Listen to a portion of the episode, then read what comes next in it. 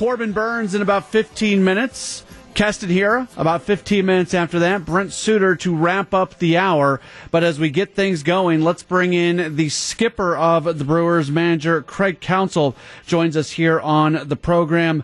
Craig, let's jump right in. And after a year where you played with no fans last year, you've at least had limited fans here in spring training. You'll get some fans uh, at the start of the, the regular season. But in terms of just playing some of these Cactus League games, how nice is it to actually have fans in the stands and not be playing in an empty stadium situation? It's, it's a great feeling. We walked out uh, to the first game on Sunday at, at, uh, the White Sox Park. There's a tunnel you walk through, and as you kind of came out into it, just a noticeable difference of you know, people provide energy, people create energy. Uh, it felt like a ballpark. There's vendors, you hear vendors. Uh, that's just part of the sounds of a baseball stadium. And so to have that back felt very, very good. How much do you think, and I asked uh, David this earlier, how much can you quantify the impact on the game last season that not having fans there had on it? No, you, can't. You can't. That what we want to quantify everything. Mm-hmm. Uh, believe me, that's the that's the world we certainly we, a lot of us live in now. We can't quantify everything, and this is one of those things. No, you can't. It's um, it's it's it's a it's an emotional part of the game. That's what it is. It's how it makes you feel. Um, it's how community makes you feel. That's what that's what forty thousand people in a baseball stadium is. It's community. Uh, so we'll never be able to quantify that. Uh, maybe people will try, uh, but it's it's an emotional aspect to it. It's, it's how it makes you feel. Um, it, it's what gives you joy. It's providing enjoyment. Um, so those are always going to be hard things to measure. You've talked about the fact that you can't let down in terms of responding and reacting and dealing with COVID as we're still right in the middle of the pandemic. That being said, fans are around. It seems like things are maybe a little bit looser? Do does it start to feel somewhat normal, even though we're still living through a pandemic? What's normal is that we're we're used to the you know, a different way of living. I think so. Mm-hmm. it's not, and, there, and there's also less uncertainty on the horizon. It feels like so. That's what's I think created um, you know a sense of normalcy and a sense of uh, all right, we can get through this you know mentality. Um, not knowing what's going to happen the next day, that feeling that we had kind of all last year um, is, is, difficult for everybody. Uh, you know, these these are all just human nature, how how we how we all react to things. So I think we're all in a better place for that. Um, I mean, the best example is just mask wearing is doesn't feel abnormal now. It, it you know, we know we're expected to do it. Uh, we've lived with it for a while. It's it's it's okay.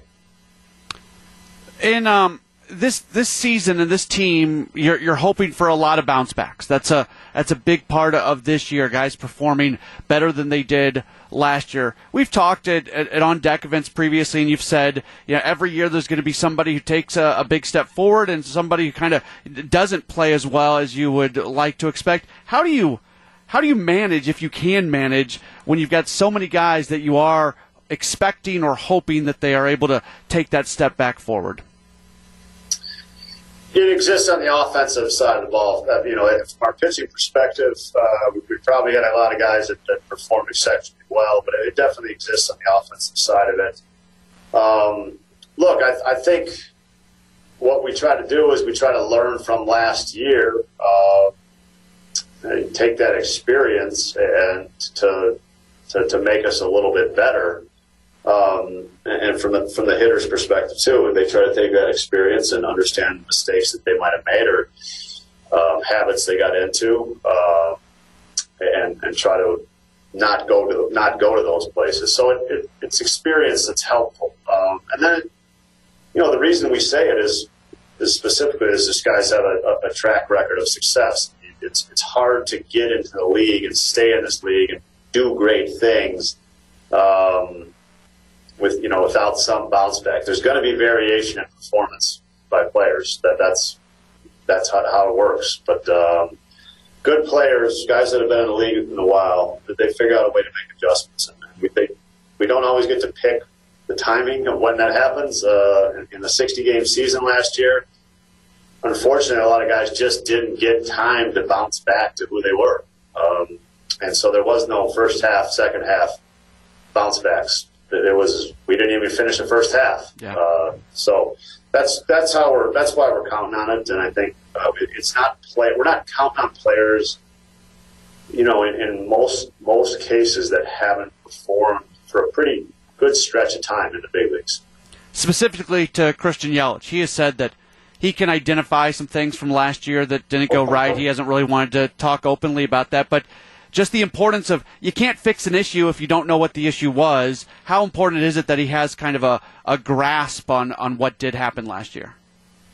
You have to have a plan to, to uh, you know going ahead, and you have to have a goal with that, and you have to. So I think that's what that's what Christian's done. That's what we've done with a lot of our hitters. It's, it's kind of discuss what went wrong, um, and then provide some some goals um, to achieve as we go, and, and also some some ways that we can give feedback on on achieving those goals. So that that's how we've approached it. I mean, Christian has a you know for Christian it's it's different. It's a little bit different for every hitter and how we go th- how how this process happens. These guys kind of bounce back, but it's you know it, we're basically trying to get guys in, in a place where their bodies are moving really efficiently, and that that gives them you know great ability to make decisions on balls and strikes and, and fire on the good pitches to hit. Um, that doesn't change for, for anybody, and that doesn't change for a guy like Christian Yelich.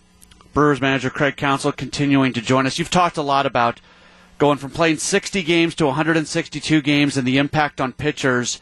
How much of the plan is put together in terms of what you're going to do with guys this year to try to find them an opportunity to, to maybe get some rest in the year so you don't push them too much?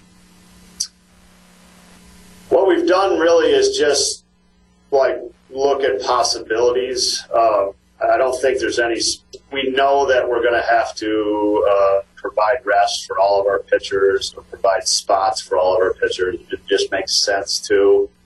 Um, how it actually happens, I think you get if you. We don't want to get locked into it. I think is what. So you, you just provide. You know, we have roadmaps. We look at the schedule, uh, ideas that we, we know we can put into action, but but putting them into stone right now is not what we want to do. I think every team has to just get a sense of we're going to all be learning. This is a first time thing for everybody. We're all going to be learning about this, the whole industry, as we go.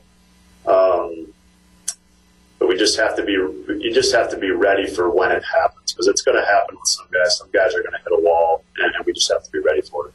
Those tough conversations, just in the sense a guy doesn't reach the big leagues without being an incredible competitor. And there's times, not just this year, you've done it with other guys, where you have to kind of pump the brakes a little bit. Are those tough conversations to have with guys when they want to take the ball every fifth day or play every single day, whatever it might be? Well, this year, this year, what's important from a pitching perspective is we just have to be very transparent with each other, and I think uh, we're asking players of that too. Is just to be very just open with how they're feeling. Um, it's it's for their benefit in this case. Um, you know, look, is every decision about removal from a game or not playing going to be agreed upon? Absolutely not. It, it, they shouldn't be. That's that's that's perfectly fine. But um, in this case, uh, we're, we're, this is these are long kind of long term decisions a little bit. and I'm trying to keep players healthy for the long term um, and and make them effective through the course of 162. Just as importantly, make them effective through 162 games. So, you know, I think there's there's going to be some cases where there's this is going to be a normal season for guys, and we don't we, we don't make any changes. But there's also going to be some cases where, um, you know, the innings load uh, takes an impact, and we're going to have to take a break. Uh, so as long as we're transparent, as where communication becomes very important, um, I, I, think we can, you know, lean towards doing it right. I don't think we'll ever have answers on who was right and who was wrong after we get through the season. You know, the team that wins is going to be considered they did it right. you know, so that that's usually how it gets judged. Uh, before we get you out of here, just going back to, to the off season where we still don't totally 100% know what the rules are going to be, but a lot of discussions about the offseason on the DH. At one point, there was talk about trying to move the season back a little bit. They're now going to move the uh, AAA season back a little bit. We're hearing. What's it like for you as you go through this? And it seems like every week there's new ideas or new rules, whatever it might be, thrown out where you really, there's a lot of uncertainty about what things were going to look like and still are going to look like. I will tell you that part of it is not ideal. I, I, think we can do a better job as an industry of. We, we should know what the rules are going into the season right now. That there should be no doubt about it. What what's going to happen? Uh, I think everybody understands late rule changes last year um, as, as, so much uncertainty was going on. Um, but this year, and, and, and you know, to be honest, to be fair, there are rules in place right now. Um, you know, the DH is not in the national. There is no DH in the National League. We know. Uh, so the, there are rules in place, um, and those are the rules that we are preparing our team for. Uh, so that that's what we prepare our team for. If, if something changes, you know, we, we all we have our, you know, eye on that a little bit, but we're preparing for the rules as as stated. I think that's the only way you can do it. Greg, thanks so much for your time. We'll see you in Milwaukee here in a few weeks. All right, thank you, Matt. Manager Craig Counsell joining us here on our Brewers spring training special. I agree with what he just said about the frustration of not knowing what the rules are going to be. To me, I feel like we're at a point I would be shocked if a universal DH was added this late. I'd be shocked if the expanded playoff was added this late. But is it 100% that those things might not happen? No. Not 100%. There could be some late conversations right before the season gets started and something could potentially be worked out.